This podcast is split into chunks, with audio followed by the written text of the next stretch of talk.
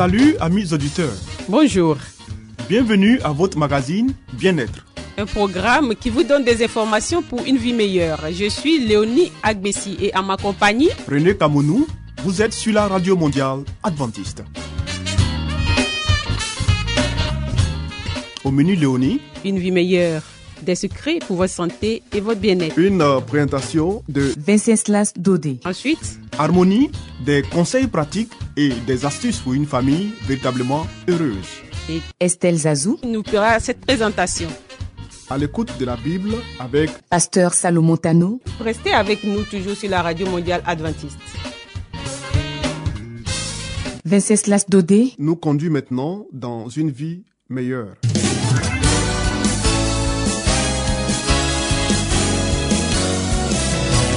Et voici maintenant votre émission de santé pour une vie saine et heureuse.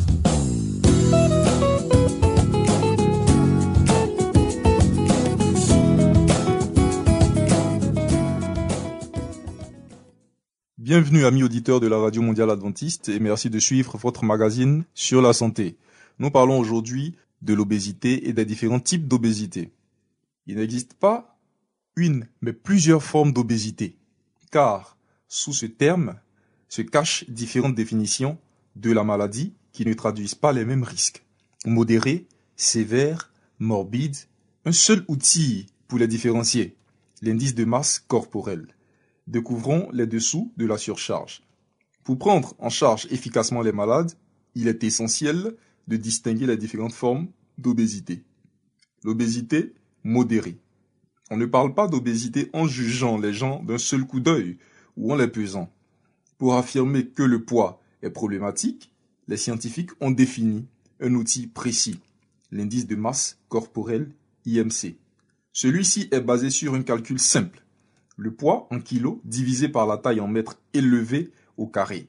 Si le résultat se situe entre 20 et 25, on considère que le poids est normal. Entre 25 et 30, c'est le surpoids. Les kilos en trop commencent à devenir une menace pour la santé. On parle d'obésité proprement dite lorsque l'IMC se situe entre 30 et 35. Dans ce cas, les risques de maladies comme l'hypertension, le diabète, le cancer deviennent très importants. L'obésité sévère. Lorsque l'IMC franchit la barre des 35 mais reste sous celle des 40, on parle d'obésité sévère. Dans ce cas, les risques de développer des maladies du fait de son surpoids sont fortement augmentés. Il est impératif de perdre plusieurs kilos.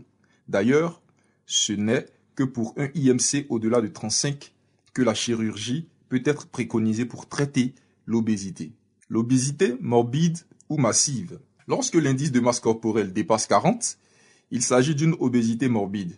Certains spécialistes distinguent même un stade supérieur, l'obésité massive, avec un IMC au-delà de 50. Il faut noter que ce problème est de plus en plus inquiétant en France. En 5 ans, le nombre d'obèses avec un IMC supérieur à 40 a doublé. 0,6% de la population est aujourd'hui concernée. Amis auditeurs, nous voilà donc au terme de cette émission. Nous vous remercions pour votre écoute et nous vous donnons rendez-vous pour un prochain numéro. Que Dieu nous bénisse. C'était Espace Santé, une vie meilleure avec Venceslas Dodé. Vous écoutez Radio Mondiale Adventiste, La Voix de l'Espérance, 08 BP 1751, Abidjan 08 Côte d'Ivoire.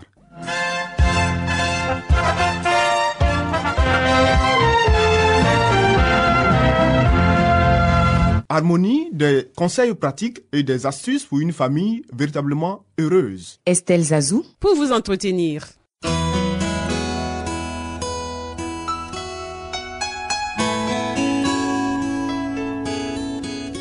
Pour une famille harmonieuse, pour un couple épanoui, pour une vie heureuse au foyer, voici l'émission de la famille.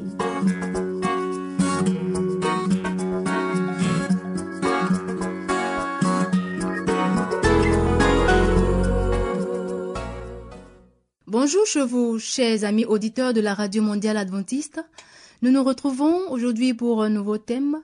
Il s'agit de la santé et la bonne présentation de la mère. Écoutons.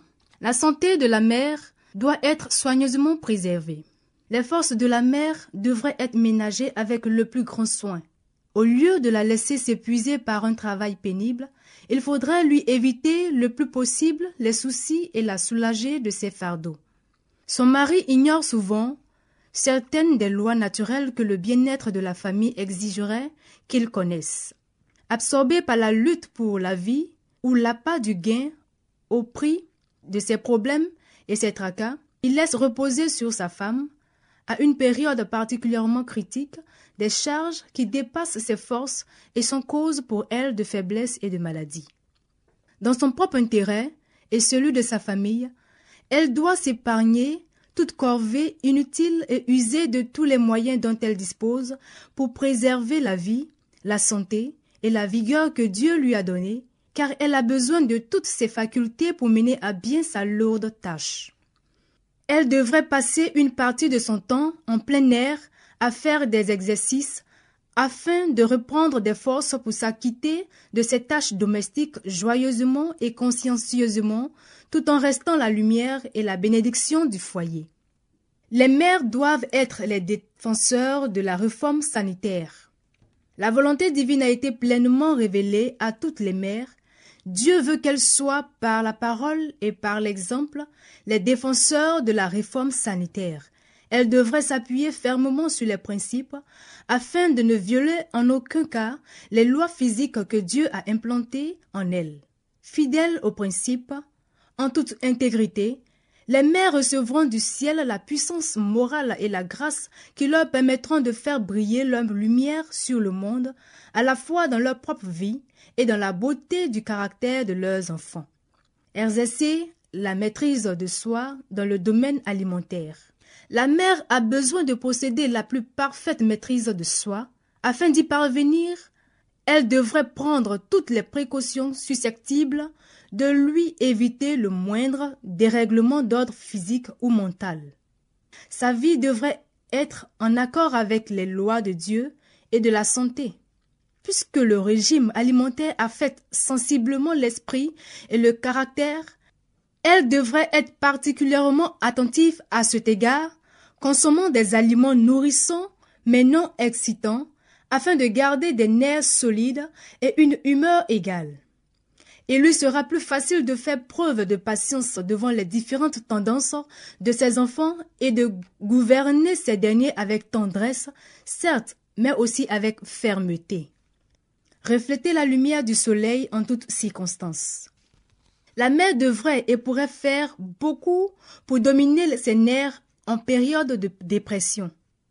Même lorsqu'elle est malade, elle peut, si elle s'y exerce, être aimable et douce et supporter plus de bruit qu'elle ne l'aurait jamais cru.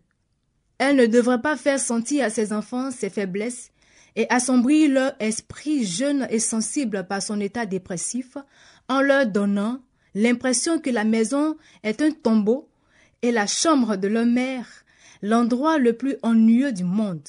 L'esprit et les nerfs seront tonifiés et fortifiés par l'exercice de la volonté. La puissance de celle-ci s'avérera dans bien des cas le meilleur calmant nerveux. Ne montrez pas à vos enfants un front soucieux. Savoir conserver l'estime de son mari et de ses enfants. Pendant qu'elle travaille, nos sœurs ne, devraient jamais porter des vêtements qui les fassent ressembler à des épouvantails. Les voir vêtues d'habits saillants est bien plus agréable pour leurs maris et leurs enfants que pour de simples visiteurs ou des étrangers. Certaines épouses et mères semblent s'imaginer que leur aspect n'a aucune importance lorsqu'elles travaillent ou ne sont qu'avec leurs maris et leurs enfants, alors qu'elles mettent beaucoup de soin à s'habiller avec goût pour recevoir des personnes qui ne leur sont rien.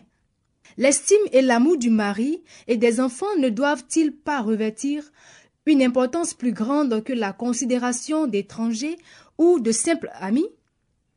Aux yeux de chaque femme, le bonheur de son mari et de ses enfants devrait être plus sacré que celui de n'importe qui d'autre. Portez des vêtements qui vous vont bien. Cela renforcera le respect que vous portent vos enfants. Veillez à ce que eux aussi soient vêtus d'une manière saillante. Ne leur permettez pas de prendre des habitudes de laisser aller. Ne pas être esclave du qu'en dira-t-on. Trop souvent, les mères manifestent une sensibilité maladive à l'égard de ce que les autres risquent de penser de leurs habitudes, de leurs vêtements, de leurs idées. Elles sont vraiment trop dépendantes de l'opinion d'autrui. N'est-il pas triste de voir le jugement et la conduite de certaines personnes omnibulées par la manière dont les voisins peuvent la juger plutôt que par leurs obligations envers Dieu? Trop fréquemment, nous sacrifions la vérité aux coutumes afin de ne pas tomber dans le ridicule. Une mère ne peut se permettre d'être esclave du quand dira-t-on, car elle doit préparer ses enfants pour cette vie et pour la vie à venir. Elle ne devrait non plus chercher à se faire remarquer par des toilettes extravagantes. Donner des leçons de propreté et de pureté. Si les mères se laissent aller à porter des vêtements sales à la maison, elles apprennent à leurs enfants les mêmes habitudes de négligence. Beaucoup d'entre elles pensent que n'importe quel vêtement est toujours assez bon pour être porté à la maison, fût-il sale et usé? De cette manière, elles se déprécient rapidement aux yeux de leur famille. Les enfants font la comparaison entre la tenue de leur mère et celle des autres, qui s'habillent proprement et leur respect pour elles s'en trouve amoindri. Maman, soyez aussi attrayante que possible, non en vous habillant avec recherche, mais en portant des vêtements propres et saillants. Vous donnerez ainsi à vos enfants des leçons de propreté et de pureté. L'amour et le respect de ces enfants devraient avoir la plus grande importance pour la mère. Tout en elle devrait refléter la netteté et l'ordre et être associé, dans leur esprit, à la pureté. Il y a un sens de l'harmonie, une idée de ce qui convient dans l'esprit de tous les jeunes enfants, et comment pourrait-il être imprégné du désir d'être pur et saint s'il ne voit que des robes malpropres et des chambres en désordre? Comment les êtres célestes, dans la demeure se trouvent là où tout est pur et saint, pourraient-ils être invités dans une telle maison? Ordre et pureté, telle est la loi du ciel. Si nous voulons vivre en harmonie avec l'atmosphère divine, nous devons faire preuve de propreté et de bon goût. Ainsi prend fait notre émission. À demain pour un nouveau thème. Que Dieu nous garde. À bientôt. C'était Harmonie. Des conseils pratiques et des astuces pour une famille véritablement heureuse. Vous écoutez Radio Mondiale Adventiste, la voix de l'espérance, 08 BP 1751, Abidjan 08 Côte d'Ivoire.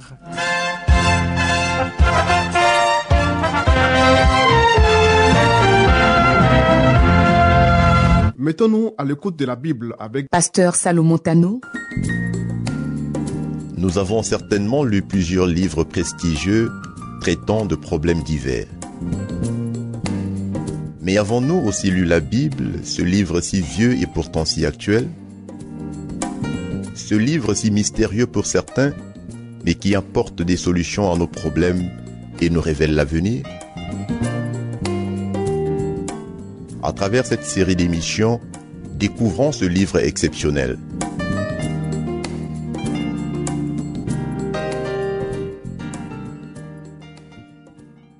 Amis auditeurs, salut. Soyez les bienvenus à notre émission à l'écoute de la Bible. Pour ceux qui nous suivent, nous vous rappelons que nous analysons le livre Les paraboles de Jésus de l'auteur chrétien Helen White qui nous éclaire sur la Bible et les enseignements de Jésus. Notre thème du jour est dire et faire.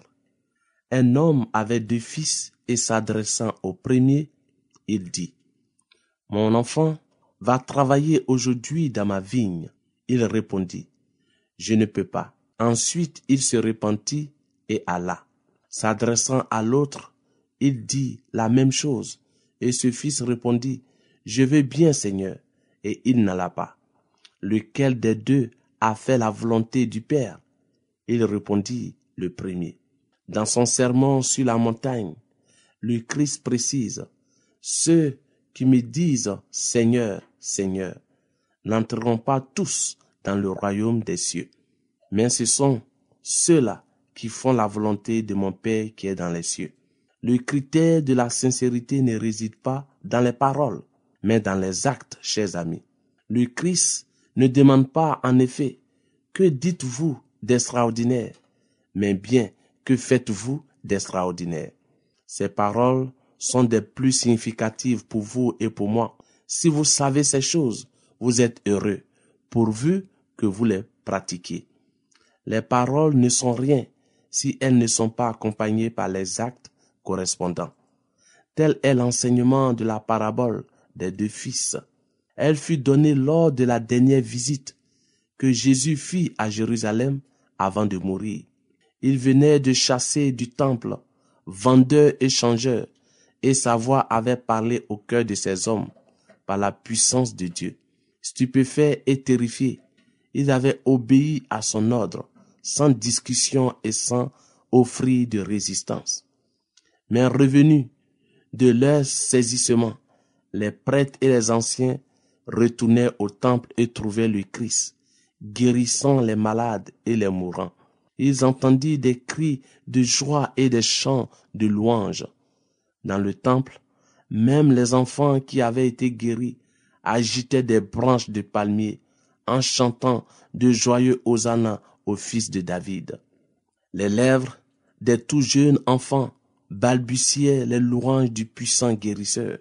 Cependant, tout cela ne suffisait pas pour vaincre les préjugés et la jalousie des prêtres et des anciens. Le lendemain, tandis que le Christ enseignait dans le temple, il vint à lui en disant, Par quelle autorité fais-tu ces choses et qui t'a donné cette autorité? Ces hommes avaient eu des preuves irrécusables du pouvoir du Christ lors de la purification du temple. Ils avaient vu l'autorité céleste qui se dégageait de son visage. Ils n'avaient pas pu résister à la puissance de sa parole. Et Jésus avait répondu à leurs questions, une fois de plus, par les guérisons merveilleuses qu'il avait opérées. Il avait donné de son autorité des signes évidents qui n'étaient pas possibles de contester. Mais les prêtres et les anciens voulaient autre chose que des preuves. Ils désiraient pousser Jésus à se proclamer lui-même le Messie, afin de tordre ses paroles et de soulever le peuple contre lui. Ils désiraient saper son influence afin de pouvoir le faire mourir. Jésus savait que s'il ne reconnaissait pas Dieu en lui, ou s'il ne trouvait pas dans ses miracles une confirmation de sa divinité, il ne recevrait pas non plus son témoignage s'il se présentait ouvertement comme le Christ dans sa réponse. Il éluda la question sur laquelle il espérait pouvoir le perdre et il la fit tourner à leur propre confusion. Jésus adresserait aussi une question, leur dit-il, et si vous m'y répondez, je vous dirai, par quelle autorité je fais ces choses? Le baptême de Jean, d'où venait-il? Du ciel ou des hommes? Les chefs des prêtres et les anciens du peuple demeuraient perplexes. Ils raisonnaient ainsi entre eux. Si nous répondons du ciel, il nous dira, pourquoi donc n'avez-vous pas cru en lui? Et si nous répondons des hommes, nous avons à craindre la foule, car tous tiennent Jean pour un prophète. Alors il répondit à Jésus, nous le savons. Et il leur dit à son tour, moi non plus, je ne vous dirai pas par quelle autorité j'ai fait ces choses. Nous ne savons, cette réponse n'était pas véridique. Voyant qu'il s'était mis dans une fâcheuse position, les prêtres s'abritaient sous un mensonge. Jean-Baptiste était venu rendre témoignage à celui dont il contestait l'autorité. Il avait désigné en ces termes, Voici l'agneau de Dieu qui ôte le péché du monde.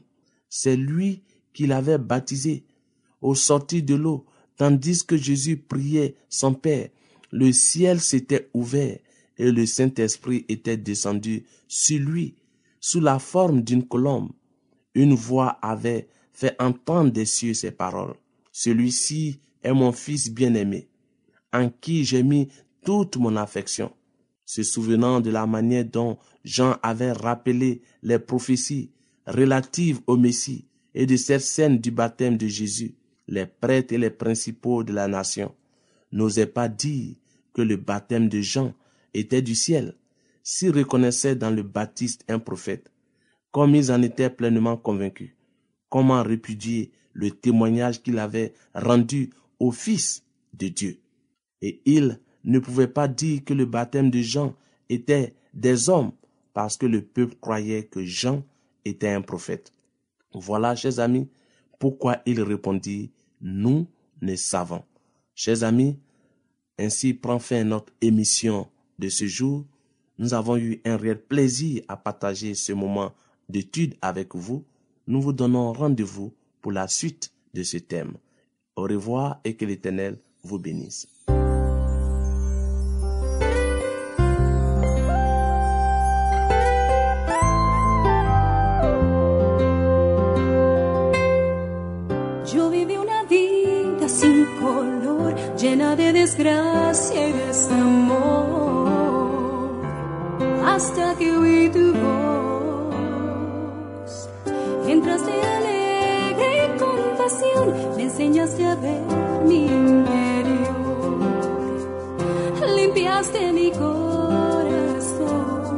Cada vez que pienso en lo que has hecho, Dios, y yo sin merecerlo, gracias te doy tú que moriste en la cruz, redimiste mis pecados, me limpiaste de maldad, ahora yo soy perdonado, te agradezco Señor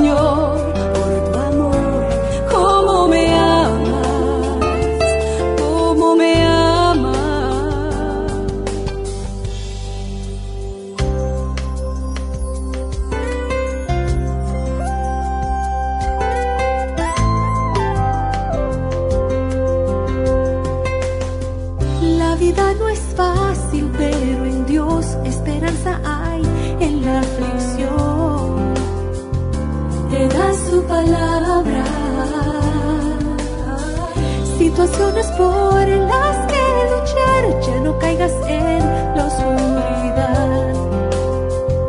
Su sangre nos dio en la cruz. Cada vez que pienso en lo que has hecho, Dios, y yo sin merecerlo, gracias te doy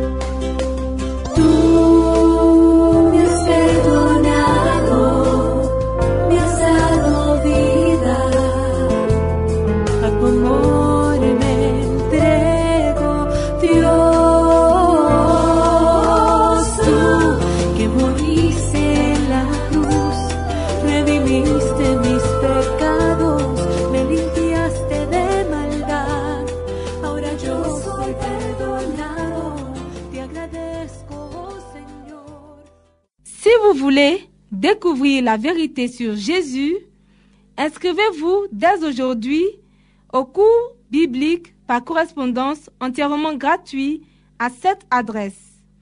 Radio mondiale adventiste, La Voix de l'Espérance, 08 boîte postale 1751 Abidjan 08 Côte d'Ivoire.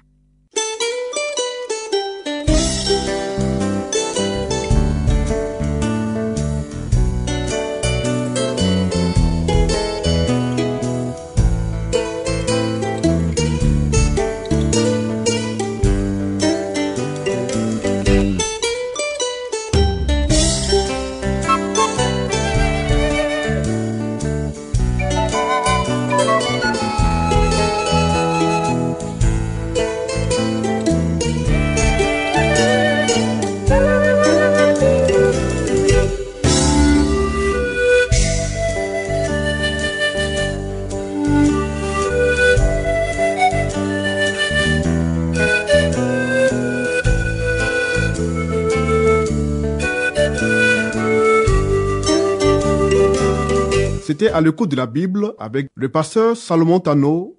Amis auditeurs, ainsi prend fin votre émission du jour sur la radio mondiale adventiste. Si vous avez des expériences ou des témoignages à partager avec nous, n'hésitez surtout pas. Écrivez-nous et à quelle adresse Léonie? À l'adresse suivante, la radio mondiale adventiste, la voix de l'espérance, 08 BP 1751, Abidjan 08 Côte d'Ivoire. Radio mondiale adventiste, la voix de l'espérance, 08 BP 1751, Abidjan 08 Côte d'Ivoire. Veuillez noter notre email, la voix de l'espérance, arrobase yahoo.com. La voix de l'espérance en un seul mot, arrobase yahoo.com. Bien entendu, la voix de l'espérance en minuscule. Oui, nous attendons vos commentaires et vos questions. Nous vous donnons aussi rendez-vous demain à la même heure. C'était Léonie Agbessi. Et René Kamounou. Il y avait à la réalisation Nassis Badé. À la prochaine et que Dieu vous garde.